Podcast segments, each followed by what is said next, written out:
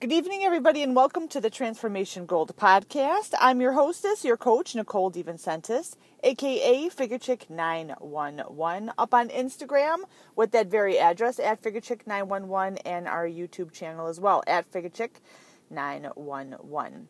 Coming to you with the fitness aspect, the fitness division of our company, and wanted to roll out some muscular development things for you. And this is going to apply whether you're here for corrective movement training, whether you have mere interest in acquiring some muscle mass, increasing your strength, or you have an athletic goal of any kind, or you just, you know, love science, you love the human body, and you want to learn more. So, tonight we're going to talk fascia and this is this is a really important podcast and it's loaded with tons of information that's seriously it's seriously going to help you no matter what avenue you work in in health and fitness or what dimension of athleticism if you're an athlete you take okay?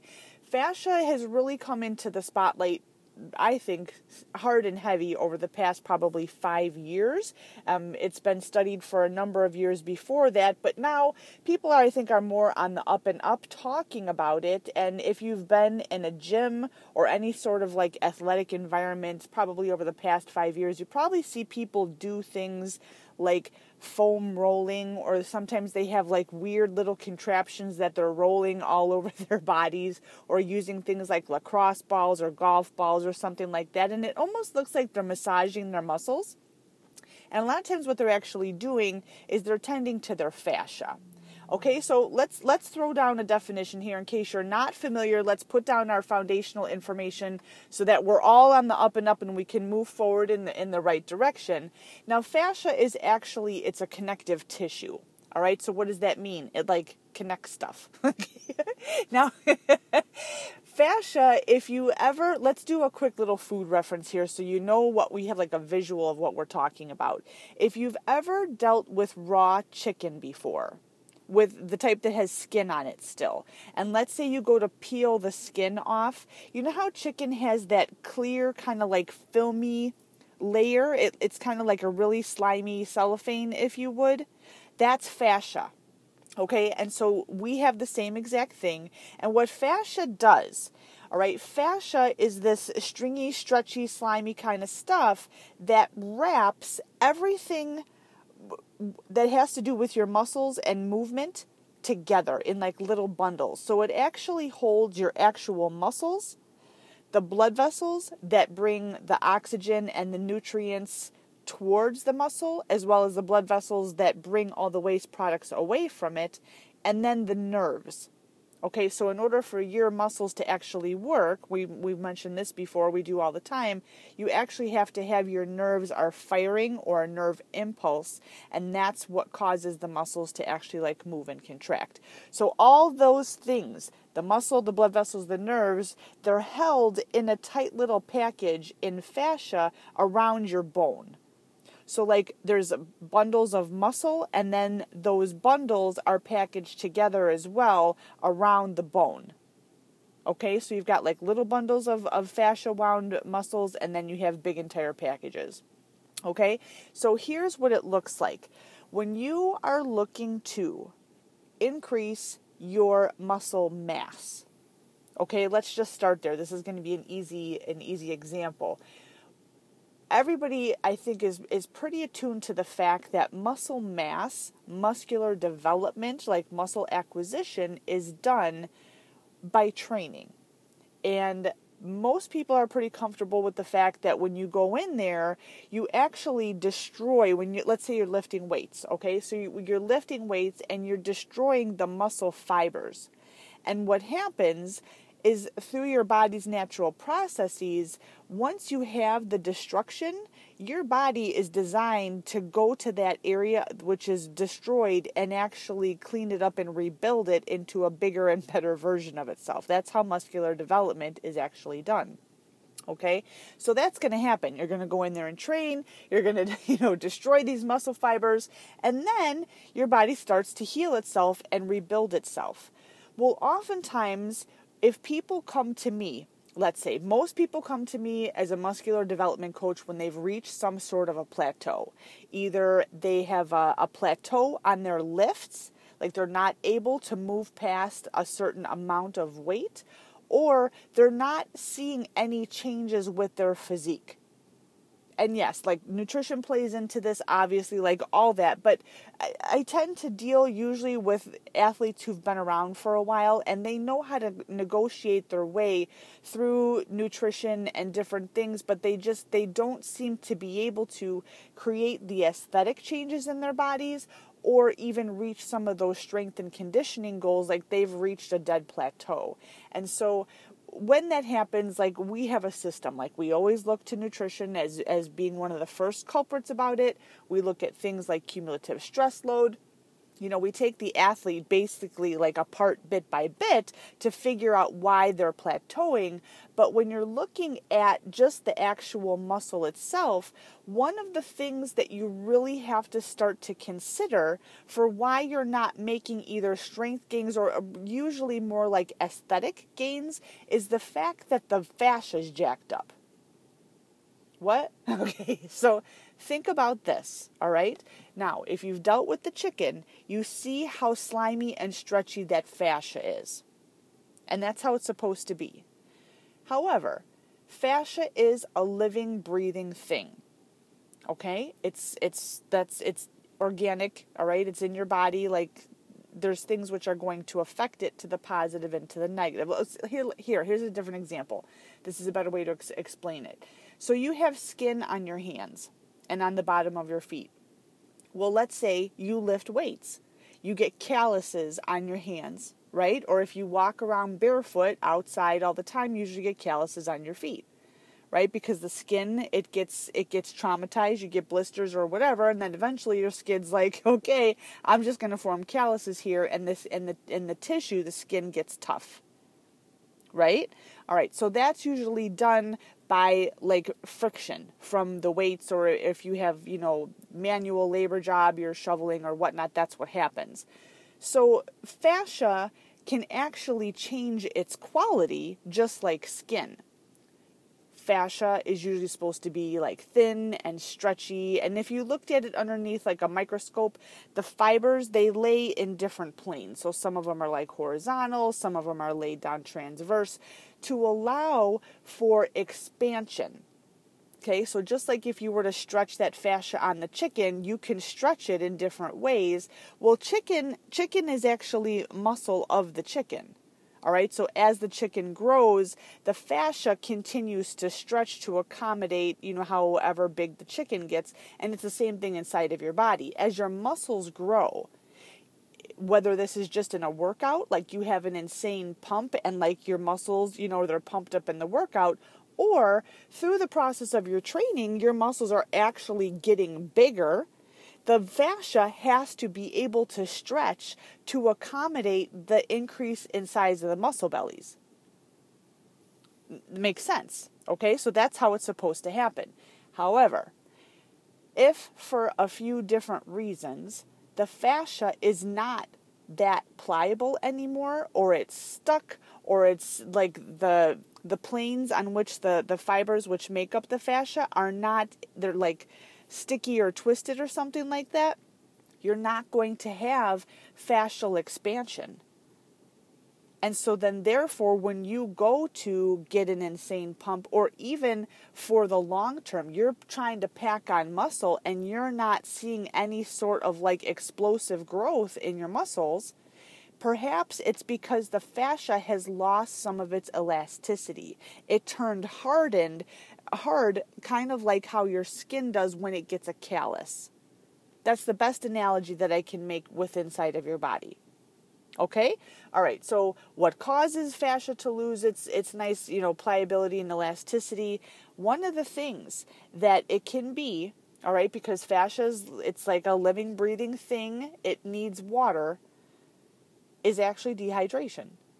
So if like a sponge. You know how you have sponges, you buy them from the store, they're hard. And once you put them with water, then all of a sudden they like, you know, get soft and bigger.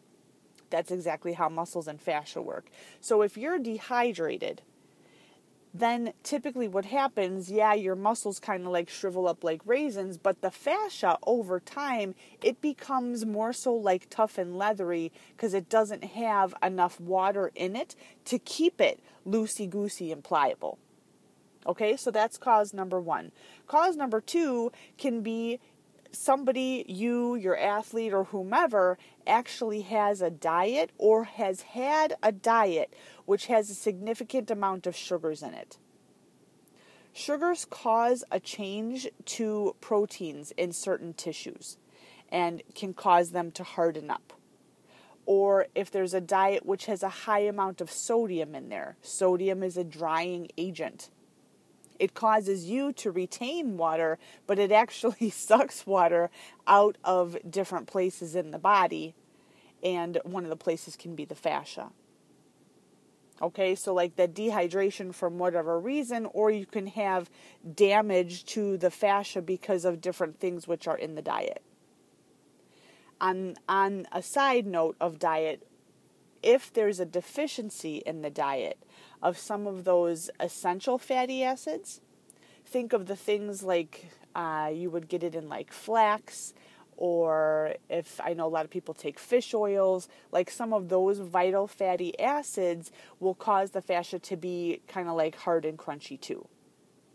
Okay? So when when you're reading magazines or you're you know on the web or you're talking to different athletes and they're talking about why they take different supplements, this, that, and the other thing, it's not just because it has one particular effect. Like when it comes to the issues of like hydration and nutrition, the effects are cumulative and they don't just impact one portion of your body. Like they have what we call systemic effects. They affect every part of your body because once you eat and drink something, and or take supplements they get absorbed and then they travel around to like every cell inside of your body that's how it works that's why great nutrition is so incredibly important and why it's so incredibly powerful. Because it's not like if you eat or drink or take a supplement, you know, you swallow it and it just drops into like this black hole of your gut and then it comes out the other end. Nutrition gets absorbed in through your stomach. It, actually, nutrition it starts absorption in your mouth starts digestion in your mouth, starts absorption in your mouth, and then it moves along your gut, along your digestive tract. It gets broken down, and a lot of absorption actually takes place in your small intestine. And so, gosh, that's probably a story for another day. But if you have any sort of digestive issues, or if you have a problem like celiac disease and, and you have not been taking care of it with a gluten free diet, or you have food sensitivities or whatnot, you actually have an impaired ability to absorb those nutrients, which affects you in other places of your body. Does that make sense? So, in my academy, I made sure with the fitness component, I lead largely with nutrition simply because, well, I mean, let's face it, like it's the right thing to do.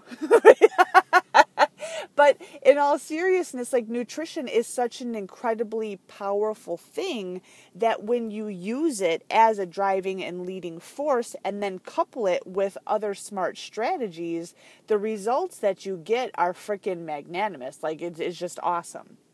Okay, so that's why I bring nutrition into like a lot of my other coaching programs, even things that we do when it comes to different leadership programs. When we do organizational leadership, I definitely use it when we're talking like transformational life coaching. It I use it in burnout prevention strategies when we're talking with entrepreneurs or when we're we're visiting sales teams and they get like the end of the month sort of a situation for themselves. Like nutrition is is seriously like wildly important and from where we come from okay? But the effects of it either pro or con have effects on the fascia which can then if the fascia is no longer stretchy and expansive it can keep your muscle bellies tight and compact and preventing them from being able to stretch and grow and well basically stay small.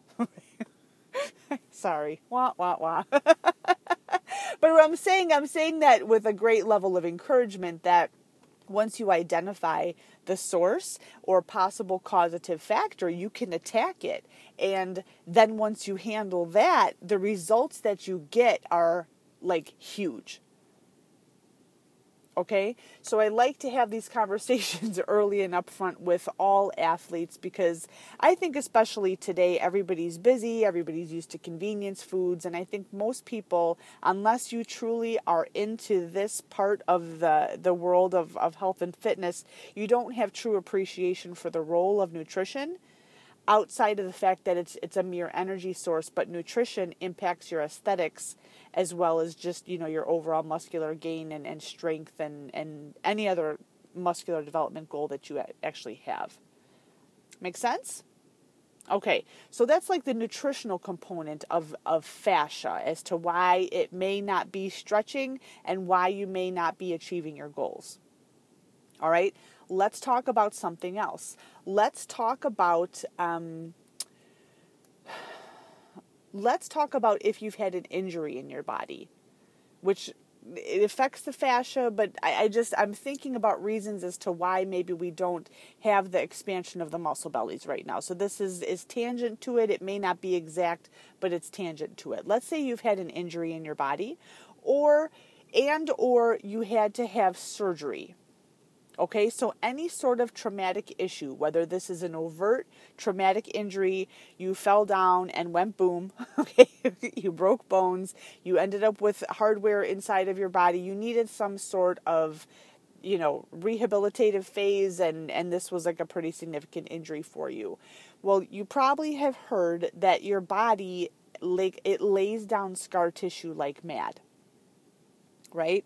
So anytime, even if you have uh, ankle sprain or if you've had like you know, surgery, following that scar tissue is one of your body's healing mechanisms. To I think it's to keep athletes like us who would continue to train despite an injury.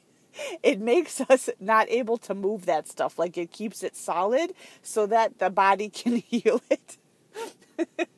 I'm only laughing because one time I I I hurt myself so bad. I I basically turned my foot upside down. I fell in a hole while I was running, and like I, the bottom of my foot was pointed upwards. And when I pulled my foot out of the hole, I was afraid that I had an open fracture. I was afraid that there was going to be bones sticking out, but since they weren't, I continued to run on it. And I ran like another, I don't know, quarter mile or a half a mile, and it felt pretty good, so I thought I would just push the envelope a little bit and do some walking lunges, and that didn't go real well. So, what I know is that your body lays down scar. T- I know I'm not the only one. I mean, come on, we can all laugh, right? Um, your body lays down scar tissue so incredibly fast that what can happen is then you can have issues in and around with the fascia if it's coupled with scar tissue or in and around your injury, sometimes what will happen is you have, I call them sticky points. Some people call them adhesions. I call them sticky points of your fascia, where your fascia either gets kind of like crumpled up, kind of like if you crumpled up a piece of cellophane paper and now it's got all those wrinkles in it. It ruins the planes of where those the the fibers are laid down naturally. Remember I told you that they can run in like a horizontal or like a transverse plane that it ruins their natural plane. And when you go then to to stretch the fascia, you know, again, during training or even during mobility work that the fascia gets stuck and it acts like a tether and it pulls and it and it restricts the expansion and it actually inhibits um, mobility and range of motion. So that could be a reason. And that's one of the reasons why you see people working so aggressively on their fascia that maybe they do have an old injury or maybe, you know, their muscles are forming in different ways and, and who knows the reasons why. But you can have these little sticky points, these adhesions that occur throughout the fascia and you can have, you know, great results when you start tending to the fascia. Now there's a lot of different ways that you can do this. And again, you've probably seen this. You've seen people foam roll. People who have more developed, very mature muscles, that foam roller doesn't do jack. So then you have to upgrade to something else. Perhaps the roller has those little knobs on it. Perhaps you're using a piece of PVC pipe. Perhaps you're using those, they look like steel foam rollers, and I think the small one weighs like 90 pounds, and then there's a bigger one which weighs like 100 something pounds and you can roll your quads out on that. You know, they make handheld devices that look, one's called a cattail, and you can roll it up and down your leg. We have ones that we supply our athletes with that are a little bit more portable that can get into some of the, the finer nooks and crannies that work really well. You can use golf balls to do this, but, you know, basically, and you can look anywhere online, you know, you just roll. You lay on it. Don't ever roll on your spinal column, but you roll. And as soon as you feel this little bit or a lot of bit of pain, you know that you've hit a certain spot. And with continued work, you can actually cause the fascia to release. Same thing if you have um, massage therapy. If you're working with a well qualified massage therapist, they will know how to manipulate the fascia and they will work with you for as long as the fascia takes to actually release. All right, there is no time point. It just it takes as the fascia takes as long as it takes. That's it. Or you might have somebody who is a Rolfing practitioner, or you might have somebody who uses tools which are called Graston tools. They're like these steel um, surgical steel instruments. They almost look like butter knives that are bent into weird shapes. They put a little bit of lubricant cream on your muscles and then they literally like it looks like they're scraping your skin, only it's not causing like irritation to the skin. It's actually helping the fascia release. And when you do that, you allow again some of those sticky points to release and it allows the fascia to then like you know, bust free. And all of a sudden, even after one session, many times what you'll see is things like improvement in, you know, the the wideness, the width, wideness, good lord, the width of your chest, like all of a sudden it's open. When we tend to the fascia and like the connective points between your pec and your sternum, that's usually one of the places where we have a lot of problems, especially on male athletes, because there's so much work being done with chest pressing or flies or even like military press from the shoulder, you get muscle innervation from that area. So once you release it, all of a sudden that athlete is like it's like wearing pants on turkey day like you're just like busting at the seams. That's what actually happens with the muscle bellies when you release the fascia. All of a sudden like you come out of there and you look like you're four inches bigger. Like seriously, like massive results. Your mobility is much improved. And then with that, because you don't have that restriction of the mobility anymore that accompanies fascial release, usually your weights go up. So all of a sudden, whatever plateau there was now gets broken because you actually can move and you can actually recruit some other accessory muscles in there with you as well and you usually are able to blow through any kind of plateau in a really short period of time. Okay? So if you I we talked a little bit about this in one of our previous podcasts. It's a corrective movement training. It was I think it was intro to or no, trap dominance. We were talking about this and we talked about the issues surrounding the sternum and and uh, we talked a little bit about glute inhibition. You usually find a lot of issues with fascia again near the sternum, but you also see it a lot in and around the glutes, especially and I'm just going to put this out there this way if you spent a lot of time in your life arguing the case of ass versus sofa cushion. Okay, so we're all friends. A lot of our people who come to me, and myself included, have had issues where we weren't active in the past. Uh, we were, you know, completely overweight. We've done, you know, life transformations but when you have not been moving your lower body to the degree that you need to be, what happens is the skin and the fascia in and around your glutes becomes super, super tough because you're sitting on your butt all that time. Or if you spend a lot of time, maybe you have a desk job, or you're leaning, you know, maybe you're a student and you're in a desk all the time or you have a long commute. Maybe you're a truck driver. You see what I'm saying? Like, is you're sitting on top of those glutes and you're actually compressing not just the muscle, but you're compressing the fascia as well. So when it comes to like fascial release, there's usually multiple places in an athlete's body that have to be tended to. Especially if like let's say the athlete comes or or you're here because you know you've reached a plateau on your bench. So we talked about this. Okay, is it an issue of trap dominance? You know, uh, is the athlete's rear delts firing? What is their core strength and mobility actually like you're looking at all these different dimensions, but it doesn't just stop at the torso. You have to also look at the bottom of the athlete from the waist down. And I'm here to tell you that nine times out of ten, you see problems with the glutes or you see um, an inequality with the hips that either the hips, the pelvis is tilted, or you'll see one set of hip flexors is tighter than the other side, and it actually has like a, a ripple effect. If you have some dysfunctions with the fascia that are happening in the front of the hip and like the posterior part of the glute, you can actually see it go up the chain, and you will have either inequalities in, in strength, in mobility, or even in overt muscular development, like how you're acquiring and packing on the muscle. And one of the problems can, yeah, it can be in and around the sternum and the pecs, but the other place to always look is in and around the hip and the glute as well. Everything is connected.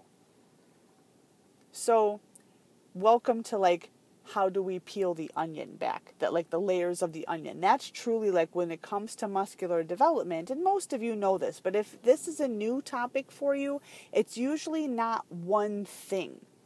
Because again your body is a living breathing thing and while you have what we call we have organs okay? So you have like your heart but your heart is part of a system Okay? It's got blood vessels connected to it. And then there's blood, which is in the blood vessels. All right? So now we have like cardiovascular system. Okay? And then we've got your lungs, and they have a system, the respiratory system. And then we've got your gut, your digestive system.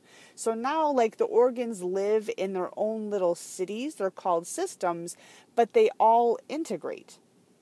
So, like, your heart pumps blood but it doesn't just pump any old blood, there has to be oxygen in it. So it's got to have input from the lungs and the respiratory system so that every part of your body can have the oxygen that it actually needs to stay alive.